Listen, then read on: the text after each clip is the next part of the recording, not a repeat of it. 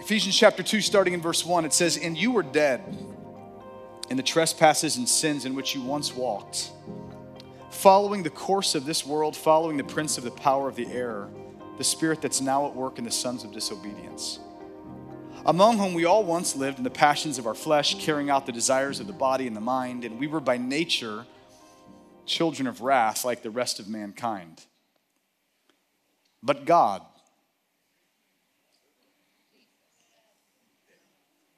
being rich in mercy, because of the great love with which He loved us, even when we were dead in our trespasses, made us alive together with Christ. By grace you have been saved. And He raised us up with Him and seated us with Him in the heavenly places in Christ Jesus, so that in the coming ages He might show the immeasurable riches of His grace and kindness toward us in Christ Jesus. For by grace you've been saved through faith. This is not your own doing, it's the gift of God, not a result of works, so that no one can boast. Now, if you don't catch the, the, these nine verses that I've just read to you, you're not going to be ready for the really the verse I'm going to preach today, which is the next verse. But you have to get these first nine. If you don't understand this reality of what you were and now who you are, and the fact that it's by grace through faith, you, you, you're not going to hear these words right, and you'll twist them into something else. So, with all of the dependency upon the Lord that we can get, I want to read these verses now, this verse now. For we, in fact, would you read it with me? Just read it for me off the screen. For we are his workmanship, created in Christ Jesus for good works, which God prepared beforehand that we should walk in them. God help in Jesus' name. Amen. Give someone a high five, have a seat. I want to help you live in your divine design. I, I deeply desire to, in, before we're done, I'm going to give you specific questions that I would challenge you to answer if you've ever tried to figure out why on earth am I here? Like, what has God wired me to do? I want to help you with that today. So I was watching YouTube, and I'm not sure if anyone has seen this. You know, one of my favorite basketball players is Steph Curry. Of course, everyone loves Steph, but uh, Steph Curry was at like a carnival. I'm not sure. Did anybody see this? Steph Curry was at a carnival. Have you ever been to a carnival and they shoot, and they've got like, you can take a basketball and you can shoot a basket, okay? And they do the basket shoots, shooting, and if you get enough of them, you win some prizes. Well, Steph Curry is the greatest shooter in the history of mankind. Like when Steph is playing, the angels in heaven are recording the videos, right? So Steph is very, very talented. Steph is the greatest shooter of all time. Steph is at the carnival taking shots in this basket, and he is hitting clankers constantly. Like Steph Curry, he made some, but he's constantly missing these shots. And so if you're watching the YouTube clip, when I finish watching it, I turn that thing off and I'm like, I am never doing the carnival hoops again. Because if Steph Curry cannot get that ball to fit in that rim, there's no way I'm gonna get that ball to fit in. In other words, what we found out was kind of what we knew all along that game has been rigged from the start. That's what we know. It's like we don't have a chance. The thing's rigged, it doesn't fit, the ball doesn't fit. And then I started thinking about us. And I talk to a lot of you all the time, and I, I speak to many of us that are trying so hard to find where we fit in this world and figure out how we were made to be. And, and I'm watching us live lives where we're, we're trying so hard to do what we think we're supposed to do, and yet consistently watching people like, ah, I, I can't seem to find, I can't seem to do, I can't seem to become, I'm, I'm not quite fulfilled. I'm, I, I what's, and, and it's almost like the game has been rigged. Like, like we've been trying to fit balls and rims that they were never meant to go, trying to fit our lives into lifestyles, to fit our souls into lives we were never made to live. What is made to fly is never going to do well on the ground. What is made to swim is never going to do good on land. And you are never going to do well until you're doing what God made you to do. You are his workmanship. created in Christ Jesus for good works that God prepared beforehand. What if I told you that God wants you to know what you're called to do? What if I were to tell you you are not too young to start figuring this out? And what if I told you you're not too old to figure it out either?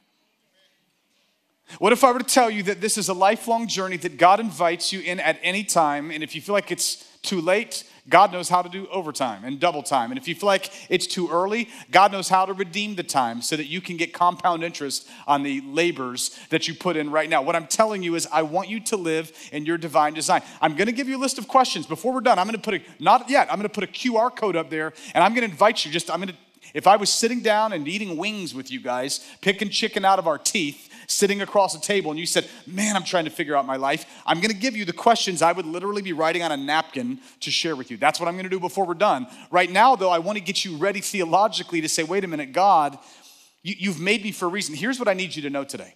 When we discern who we are, instead of being distracted by who we're not, we live with a focus that brings incredible fruit. When we live discerning, when we, when we discern who we are, we are God's workmanship. You were created. You are God's handiwork, created in a special, specific way. We are those that when we discern who we are instead of being distracted by who we're not. Man, I wish I was like him. Get you don't you're not going to be judged competing with him. You're going to be judged competing with you. One day, God is not going to ask you, Why weren't you more like Moses? Why weren't you Moses or Elijah? He's going to say, Why weren't you you? We need you. We need you, the real you, the great you, the, the unique you that displays the glory of God in ways that no other human ever has. The you that fits into specific baskets that no other ball fits in. The, we don't need you shooting Steph shots, we need you shooting your shots. That's what we want you to. And, and, and by the way, I just want to be super clear. I am absolutely, I struggle with this. So it is so difficult to look in the mirror about who God's really made us to be because something in all of us wonders if we're not as great as we wished we were. And I'm here to let you know that this scripture is some of the best news you've ever heard because if you ever have looked in the mirror and felt less than, be quite assured whatever image you saw was distorted by something going on in your mind. And today I want some vision correction to take place by the power of the Holy Spirit. Jesus, do it. When we discern who we are instead of being distracted by him, her, them, by who we're not, we live with a focus that brings incredible fruit. I was reading a book, and it was Warren Buffett, one of the great, you know, minds of the last 50 years or so. He, ha- he had a pilot, and his pilot was a little frustrated at the stage of life that he was in. And the pilot went to Warren Buffett and said, "Hey, uh, I just haven't accomplished what I was hoping to accomplish. You know, do you have any do you have any advice for me?" He said, totally got advice for you. He said, Well, what's your advice? He said, Go make a list, write down the top 25 goals, write down 25 things you want to accomplish before you die. Right? The 25 top goals. Number, I got three steps. Number one, write down your 25 top goals. He's like, All right. He said, What's step two? Step two, circle your top five goals. He said, Okay, what's step three? He said, Step three is eliminate the other 20. You now have two lists if you can go accomplish five great goals before you're done, that is going to be a focus that's going to help you. But if you don't knock out the other 20, what's going to happen is you will squander your life being distracted by easy goals instead of significant goals, and you will not live a life of focus on what you were actually called to do. And you'll forever be distracted by what all the other people and pilots are doing, and you'll try to be like them or act like them when God has made you to take your shot, Steph Curry. Are you going into an NBA that's dominated by big men, and you're a little guy that no one even thinks can do much, and then Steph Curry changes the game by changing and by playing? In a brand new way that the kids everywhere, all the short kids everywhere love it. I go to Gainesville Health and Fitness, and I, every single day I see kids practicing half court shots. No one did that 20 years ago. Now everywhere, everywhere you go, you got like, like eight year olds trying to do half court shots. Lord have mercy. Take your shot, Steph. So, I, what I want to do is, I, I just want to walk through this passage in, in, in verse 10. I just want to walk through this passage to say that when you discern who you are, instead of being distracted by who you're not, you'll be able to focus. So, so let's walk it through. It starts like this For we are God's, we are His, we, we are God's workmanship. So let's just take those words we are, for we are. You are a human being way before you're human doing. Someone finish this. You were made in the image of, okay, when God was asked, What is your name? Anybody remember what, when Moses said, God, what's your name? Who are you? Do you remember what God said to him? He said, What? He said, I am who I am. You are made in the image of the guy who says, I am who I am. Technically, you need to be saying, I am who I am, and I'm not who I'm not. This is who I am. I take my shot. That did not mean to rhyme. I did not at all mean for that to rhyme. I just feel really, really cheese ball right now, right? No, I am. Like, who are I am. I am who I am. I am who God made me to. You are made in the image of the I am, not the I do. And He does do. Oh, to be sure. God does marvelous things. You do all things well, God. Amen. You do all things well, but his doing comes out and flows from his being. This is who he is. That is who you are. I am the Lord, compassionate and gracious, slow to anger and abounding in mercy. That, that is who I. So we, we are so tempted to live outside in lives instead of inside out lives. We are so tempted to live lives bullied upon us by the forces around us rather than listening to the gentle, quiet voice of the God within us.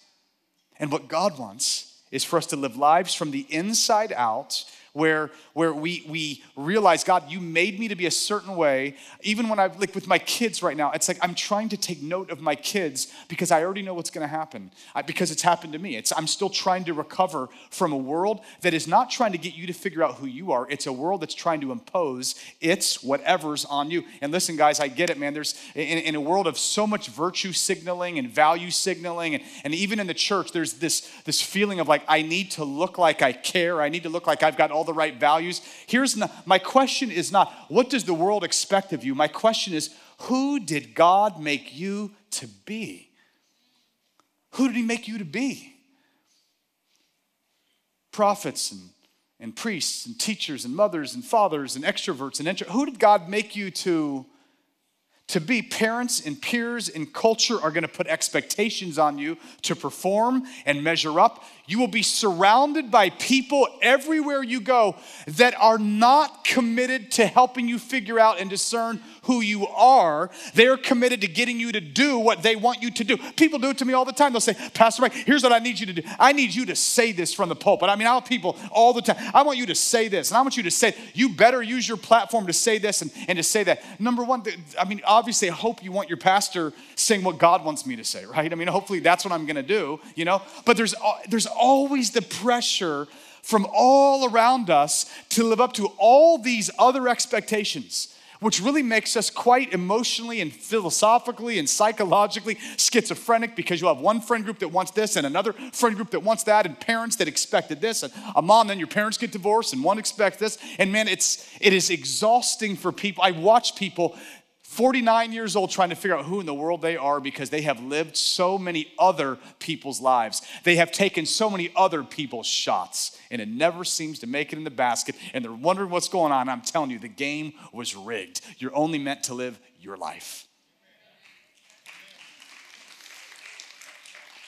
For we are. There was a rabbi that said, In the coming world, they will not ask you, Why weren't you Moses? They will ask you, Why weren't you you? The deepest question is not simply, What ought I to do with my life? The deepest question is, Who am I? What is my nature? Because everything in life has, has a nature to it. And I'm not talking like human nature, fallen nature, sinful nature, Adamic nature, like before. I'm not talking that. I'm saying when builders create workmanship, when they, when they build bridges, for example, they build it with raw material that have nature. A bridge is going to be built with iron or brick or concrete or stone or wood or whatever it is. And everything has a nature, which means it has both potentials and limits. And in a world that basically thinks there's something virtuous about telling everybody you can do anything, the reality is you really can't do anything. No one here is going to jump from here to the moon without the assistance of NASA, right? That's not happening. There, you, at, in your nature, you have potentials and you have limits, And wise is the woman and wise is the man that realizes, wait, God, the catch is not me just figuring out what do I want to do to measure up to somebody else. The real trick is figuring out who am I? Who am I? For we are. Then it says we are his. We are God's. Everyone say, we, I am God's. I was reading this week, the, I was rereading the, the book by Martin Luther King Jr.'s father. It's just called Daddy King. And I, I, I love him because I love to hear he, has a voice there's a voice to him in his biography where he tells the story of, of his life the, the man that that really was a civil rights leader before the, the, greatest civil rights leader that we know of. And and he was this great he was he was already walking the walk. He was doing these things and he was the author. And there would be people that would come and they would take his words and they would try to twist them and he would say no no no those aren't your words. Those are my words. I am the author. Don't twist me. And he would stand up and he would let them know, no, you don't, don't twist, don't twist my words. I am the author. I'm, I'm the one that wrote these words. Well, the word authority has in it the word author. They have the same root. The idea of an author is the author is the one whose fingerprints are all over this.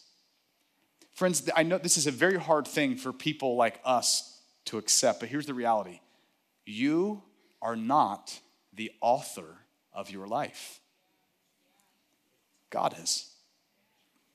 It, in fact, it, it's way better than you being the author. Like, you do not, and, and I get it, man. And, and, and oh, I'm gonna even mention the word predestination in a minute. And everyone's like, oh, we wish that was not in the Bible. And it's in the Bible. This is a word that's in the Bible. And it, and it, and it has this, this reference to the authority of the one that is the author of your life. And you will forever be frustrated when you mistake who the author is and who it's not. And trust me, the greatest news you can have is that the author of your life is God. So the question is not, what should I do to impress the world around me? The question is, what has the great poet writer, what has the great workman himself built, created when he made me? We are God's. We are God's workmanship. This next word is workmanship. It's it, it's an interesting word when we, we, we know what it works like because whenever, I don't know if you've ever, who's ever been to New York City? Anybody, anyone love Manhattan? Like I love Manhattan. You ever been to New York City and people sell stuff all over? You know, so it was really cool one time. I went to New York City. My wife was not with me and, and they, and they had purses for sale, you know, and I'm like, oh my gosh, this is awesome. My wife would love, it was like a $800 purse that was like $12. I was like, what a deal. I was so excited to spoil my wife. I was like, this is awesome she will never know the difference, you know? And, and I don't know what happened, but, but between taking it out of my luggage and giving it to her, it fell apart, I think. And I was so surprised. I did not understand. I thought I would get way more than that out of it, you know? And, and in my mind, I'm thinking, oh, what horrible workmanship. Like there's no workmanship to that. Like, like this is shoddy workmanship. It, it's an interesting word. Many of you would know this, but the, the, the, Greek word, the language of the New Testament that this is, it's, it's word poema. It's, it's, it's where we'd get the word poem. Poema. It's this idea that we are God's, we're like God's poetry. Like this, this great artist is trying to write poetry. Uh, what I was, I'm, reading through the book of Jeremiah right now, and when I was in Jeremiah 18 2, and he says, Go down to the potter's house, and there I, you will hear my words. And I was thinking about pottery because I'm not sure if you've ever looked into this much, but I, I was, okay, I'm kind of stuck there this past week, and I was thinking about pottery. We are God's workmanship, we're like God's pottery. Pottery was an interesting invention because it, it, actually was a revolutionary invention. That pottery literally changed the world because before pottery, humans had to kind of st- settle where they were and they had to do whatever they did right where they were. Pottery changed it where people could now take something, store it, walk somewhere, they could travel for a couple of days. Pottery was interesting like that because it had this function of making people much more mobile and be able to do a lot of other things. So pottery had a, a lot of upside. You could have small pots, big pot, they could have all kinds of pots. But the interesting thing about pottery, not just in one place, but all over the world, is that everywhere you look, it's weird. Pottery would not just be functional, they would start to make it out of clay, obviously, and they would start to fashion it into all sorts of shapes. And then they would go and they would paint it and they would put all kinds of designs on it. And it's fascinating because everywhere you look, all over the world, throughout all of human history, the archaeological excavations conclude there's something weird about humans, there's something about us and our nature, let's just say it, that even when we make something that's highly functional, we almost can't help but have a simultaneous functionality and a beauty. And the way that God made you is that you have both a beauty and a function. That there's, there's a part of you that if you did nothing, like if you've ever seen a little child laugh, the kid has done nothing except keep you up at night and make diaper art. That's all the child's done. And yet you look at this child and you're like, oh, you, you are so good. Like, have you ever looked, any, you ever just looked at, like, I could watch my child for hours. It's like when you when someone goes and they look at the Mona Lisa, they go to one of these, you know, they go to a, a, museum and they just sit there in front of a painting and they're and, and I get it, many of us don't don't get that, but if you've ever looked at, at beautiful art, or poetry and just and just sat there on and just beheld its glory and its beauty. That is what the bible is describing about you. It says do you see the potter? He says go down to the every in ancient days everyone knew everyone was dependent on the potter. Go down to the potter's house. This is where everyone would have to go hang out because you depended on the pottery. But the pot they knew not only did you need drinks and ways to store things something in us longs to express a beauty that reveals the nature of the one in whom we were made you are his workmanship. You, you are his poema. There's, if you, listen, stop trying to pump yourself up. God already has. You don't need to pump yourself up. You don't need to make it sound like, oh, I'm so great. You are so great because God made you. You are so great because of the author. When someone's like, whoa, that was a Michelangelo, that was Leonardo da Vinci. Yeah, you're a Yahweh creation. Have you seen the Sistine Chapel? Have you seen me? I'm saying that's what you could say to somebody. You could say, Well, what do you think you're so great? Listen, without him, we're nothing. But he, we've got him. You're his poema. Someone's like, well, you're nothing. The Bible says, don't think more highly of yourself than you ought, and don't think more lowly than, than you ought. What that means is realize what poem you are, realize what kind of a workman you are, realize what shot you're supposed to take, and go take that. We are his workmanship. Here's interesting created for, in Christ Jesus, for good works. I, I do want to get clear. You will never feel right until you're doing what God has called you to do. You're always going, mm, mm, mm ah. Some of you college students, like you're, you're in a major. Some people are in a major, like, oh, oh no, why? And I'm almost done, you know? Some of you are in a career, you're like, hmm, it's been 24 years. I still hate it. I was thinking it was gonna catch on eventually. I was really hoping it would just get better, but, but I hear this all the time. But the money's so good. Good enough to keep taking the wrong shot? Good enough to live the life that's not yours? Given good enough to live on land when you were created to fly? Oh, church, could you imagine what would happen if, if we became a faith family, a, a church full of people like discerning? That, See, if you will discern who you are instead of being distracted by who you're not, you could focus in a way that's going to bear incredible fruit in your life. And I'm telling you, that fruit comes with joy.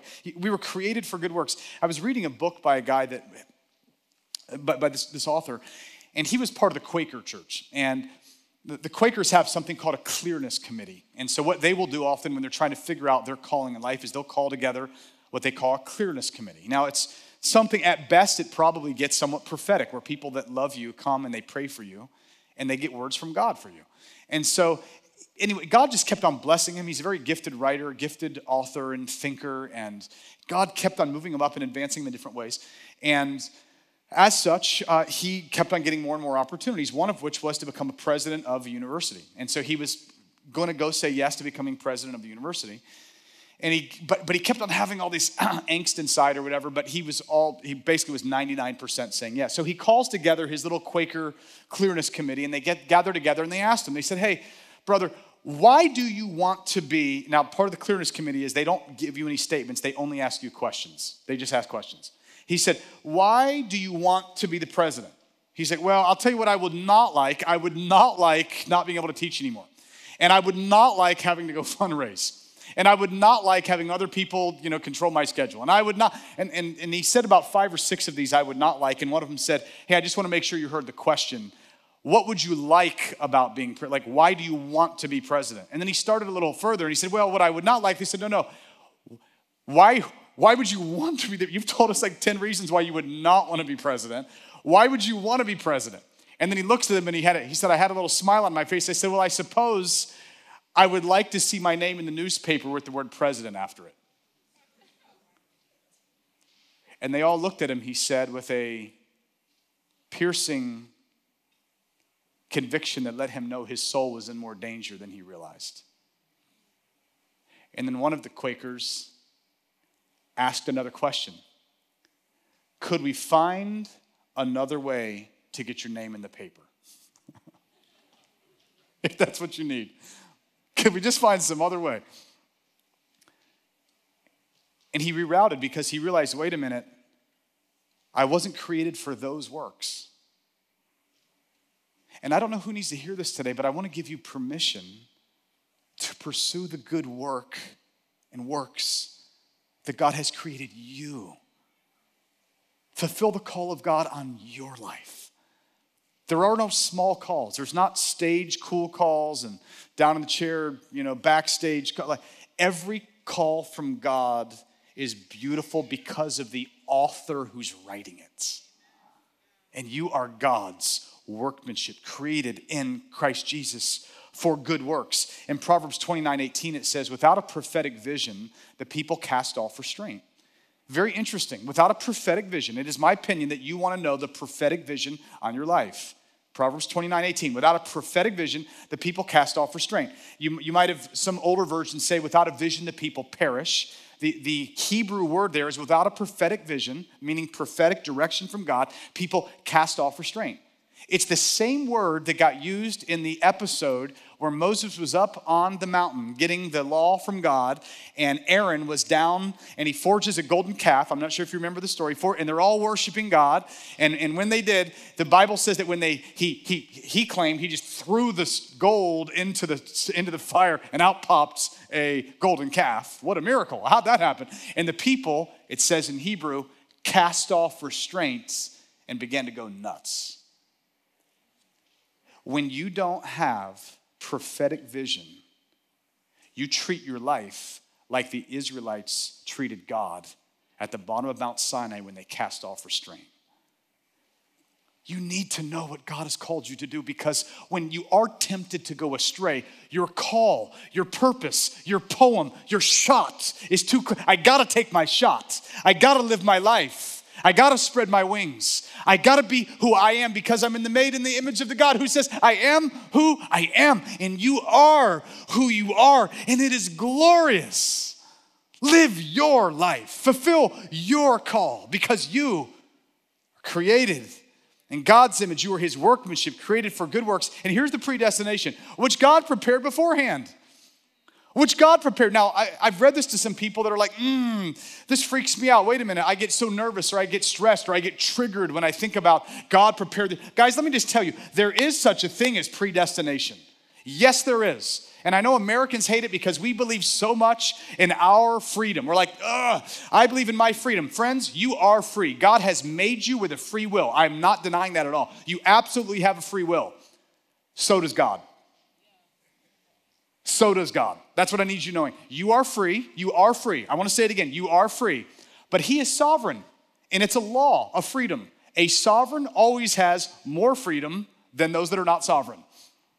Okay, just, just basic theology right now. What I'm letting you know is this is not, if you think predestination is bad news, you haven't yet meditated on it deeply enough because some of the best news you could ever have is predestination. What this means is that when I read this to people and I read this to myself and I get freaked out to say, uh oh, like a roommate in, in college, my roommate in Sledd Hall, he would always hit the snooze button and he slept through so many exams, failed. It was like failing out of UF because he would not get up. I would try to get him up, he'd get up, he'd go right back to bed, okay? Would not get up. A lot of us feel like, wait, oh no, God prepared all these good works and I miss it.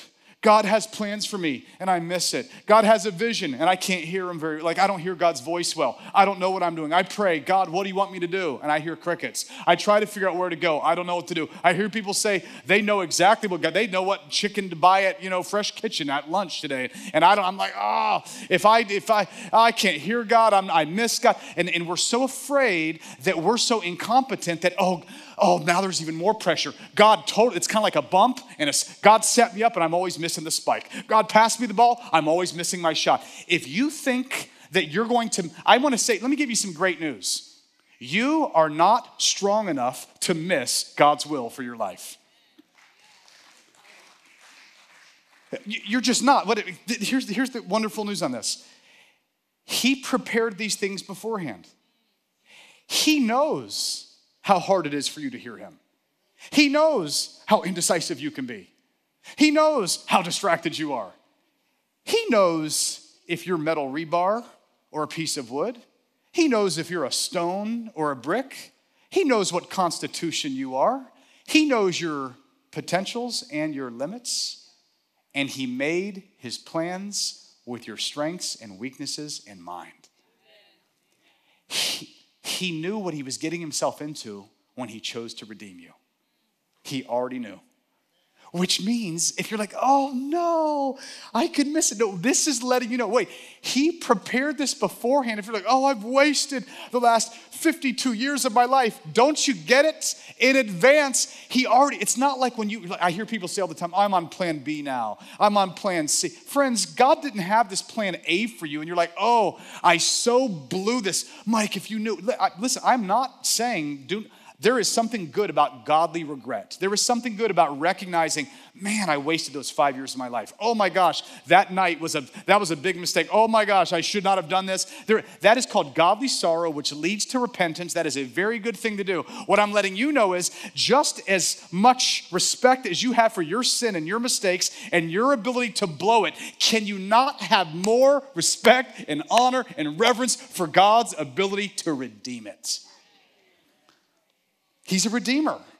That's what he does. You are God's workmanship created in Christ Jesus for good works, which he prepared beforehand. That's why when you're reading Ephesians, even leading up to this, Ephesians 1 4 says, Even as he chose us in him before the foundation of the world, that we should be holy and blameless before him, in love, he predestined us for adoption to himself as sons through Jesus Christ, according to the purpose of his will. Verse 11 says, In him we've obtained an inheritance, having been predestined according to the purpose of him who works all things according to the counsel of his will. Even your mistakes, even your limits, even your failures. Friends, this is a great day to say, Jesus, for all my sins, I repent. For all my wasted years, I regret. But you know what? I stand up, I embrace your grace, I say yes to you, and I realize I am who you have called me to be, your poema, I am your creation creation. I am your handiwork. I am your masterpiece. Your hand is on me, and I want to live in light of the call of God that's on my life.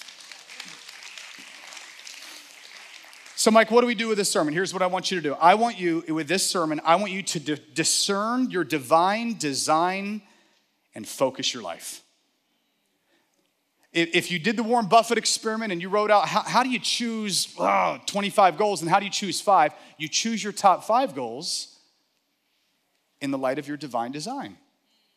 If you're Steph Curry, it means I'm going to go take three point shots. If Shaquille O'Neal based his career on taking three point shots, he's like the maybe the greatest big man there ever was, but he only takes, you know, three inch shots. He doesn't take three point shots. Couldn't even make a free throw. Shaquille O'Neal's in the Hall of Fame not because of his three point shot, but because he took his shot. He, he decided to discern who he was instead of being distracted by who he was not. Imagine if Shaquille O'Neal was trying to replicate Steph Curry's game. That's what it looks like when you're trying to replicate someone else's. I want you to discern your divine design. I'm about to put a, a, a QR, don't put it up there. I'm about to put a QR code. These are questions that I would suggest you take a picture of this QR code and then you go and take some time alone where you work on these questions and, and you kind of see what happens with this. Okay, these are questions that if, if I was sitting down with you, I would say, if you said, Mike, I want to know my divine design, what would you do? So give me that thing. Go ahead and put it up there. You could take out your camera. You could put this QR code right there. So let me get this QR code. There we go. I open this thing. This is a basic Google Doc that is right there for you. I think it is. All right. All right. So I'm going to pull this open and I'm going to I'm going to add these are questions that I would ask you. If you've got it right there online, I'm hoping you got these are the questions I would ask you. If you can't get it, I'll just you, you can write them down if you want. I would ask you number 1, what, what what's your passion? Like what, what are your passions? What bothers you? Is it children? Is it education? Is it poverty? Is it is it the squandered uh, passion of men? That is it men? Is it women? Is it old people? Is it young people? Is it diverse peoples? Is it your people? Is it is it law? Is it justice? Is it righteousness? Is it wholeness? Is it like, like what, what bothers you? We have some people in our church, what bothers them is porn as the new drug. Like, oh, I'm, I'm bothered by this. Some people are bothered by misuses of, of power and, and power authority. What is it that bothers you? Where do you feel a sense of holy discontent? What, what do you deeply value? That's kind of question, one. question number two. Direction. What words of direction have you heard from God? What prophetic words have you gotten that you think are from God? Number three, what's your personality? What's your Enneagram? I mean, Enneagram is a good, you know, not perfect, but it's a good tool to be able to kind of know what your, what your, there's a, a list of the different Enneagram types. There's a, we put a link to a free test on there, you know. If you're an Enneagram 2, you're going to be different than an Enneagram 9. You know, if you're a, a peacemaker, it's probably going to be a little different than a challenger, which is a little different than an achiever, which is a little different than all these other gifts, all the, you know, the, the, the different ways that God has wired us to be. There's also Myers Briggs assessment. So per, I would ask you, hey, what's your personality? Professionally, there's a, I very much like, this is not the Bible, but I like Strengths Finders. Interestingly, I will tell you, Strengths Finders, the guy that invented Strengths Finders, did brain science to help design this. And part of the brain science he figured out was that the human brain, it's, it's almost like the human brain has like four lanes until you get into like your 40s. And when you get to your 40s, it kind of goes from four lanes into three lanes. In other words, the human brain, physiologically, God has wired us to start focusing with age. As you accumulate experiences you start to figure out i'm not supposed to do those things. I'm going to focus on who god's made me to be not on who he's made me not to be. Brain science confirms what the bible also says strength finders is good like that in the church 1 corinthians 12 and romans 12 there's um, different lists of spiritual gifts i would ask you what are your spiritual gifts i believe all of you have some of those gifts and then the APEST wiring number six uh, Ephesians 4 has a list of five, uh, I would call them like sort of callings apostle, prophet, evangelist, shepherd, teacher. Every one of you in this room, I believe, is one or more of those, and you have one or more of the other spiritual gifts, and you've got different personality types. This could help you discern your divine design. And what I would suggest you do is to go take some alone time and you pray this through with God. I would also challenge you to maybe Go with a little clearness committee, get some people that love you, maybe leaders or others in your life, microchurch people, something like that, and say, hey, would you guys help me to discern who God made me to be and stop being distracted with who I'm not? I hope that helps you. Let me, let me bring it to a close. My son is studying like um, construction, and so he'll tell me about concrete. So you go and you'll, you'll see a bridge and a bridge will have all this concrete that's making it up.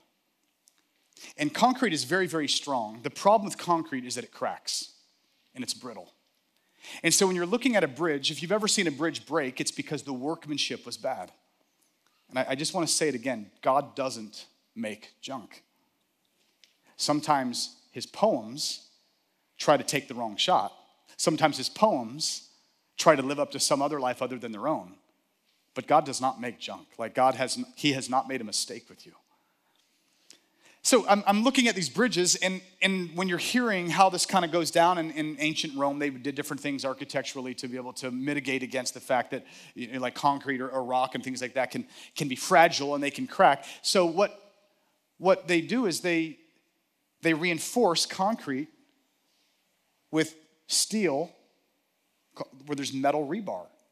So when you're seeing a bridge, when I'm looking at the bridge, I'm thinking, oh my gosh, to get across this bridge, this bridge, if this is depending on, on my ability to never crack, I, I don't think that's gonna be able to happen. I, I think I'm gonna crack. To which the reality about that bridge, the bridge isn't staying intact because the concrete never cracks. The bridge is staying intact because of something invisible that's inside of it that you cannot see.